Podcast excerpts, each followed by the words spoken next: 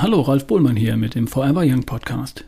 Heute geht es um lange Haare und darum, wie gut man drauf sein kann, wenn man einen gesunden, aktiven Lifestyle pflegt. Ich zitiere dazu die News von Dr. Ulrich Strunz. Endlich lange Haare. Träume, Wünsche. Sie wissen vielleicht, dass ich Sie in der Praxis durchaus auffordere, Ihr Herz auszuschütten. Gesundheit möchte Ihnen die molekulare Medizin sowieso schenken.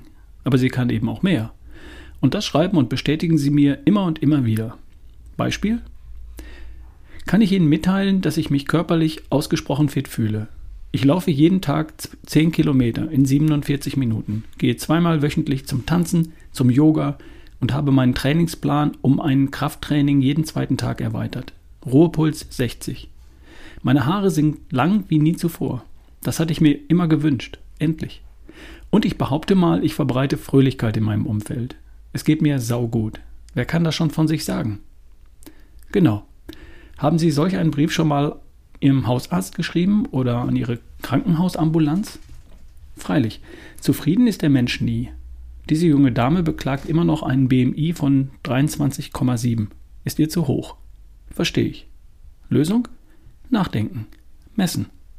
Besonders freut mich, dass Sie weitergeben, dass Sie fröhliche Erfahrungen mitteilen, sogar Ihren Ärzten. Man stelle sich vor.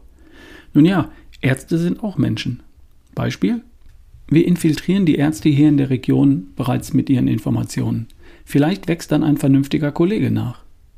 Mein Mann wurde noch heute Morgen von seiner Hautärztin angesprochen, warum sein jahrelanger Nagelpilz denn plötzlich so prima auf dem Rückzug sei.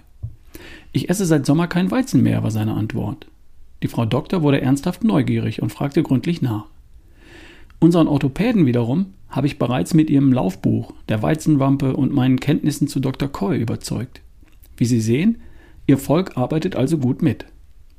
Na, soweit kommt's noch. Mein Volk. Ganz so fröhlich empfinde ich Ihre Anfragen, Ihre Probleme und auch Ihre Träume und Wünsche durchaus nicht.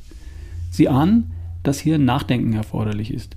Und Nachdenken tut auch mir weh, strengt auch mich an, nicht nur Sie. Und dann habe ich die für Ärzte gar nicht übliche dumme Angewohnheit, mich schriftlich festzulegen, Ihnen gegenüber. Keine ganz reine Freude. Solange Sie mir freilich solche Mails schreiben, bleibt mein Leben hell. Mache ich weiter. Ende der News. Also, den Doc auch mal loben, das tut auch ihm gut. Und ein gesunder Lifestyle lässt sogar die Haare länger wachsen. Wer hätte das gedacht? Bis zum nächsten Mal. Dein Ralf Bohlmann.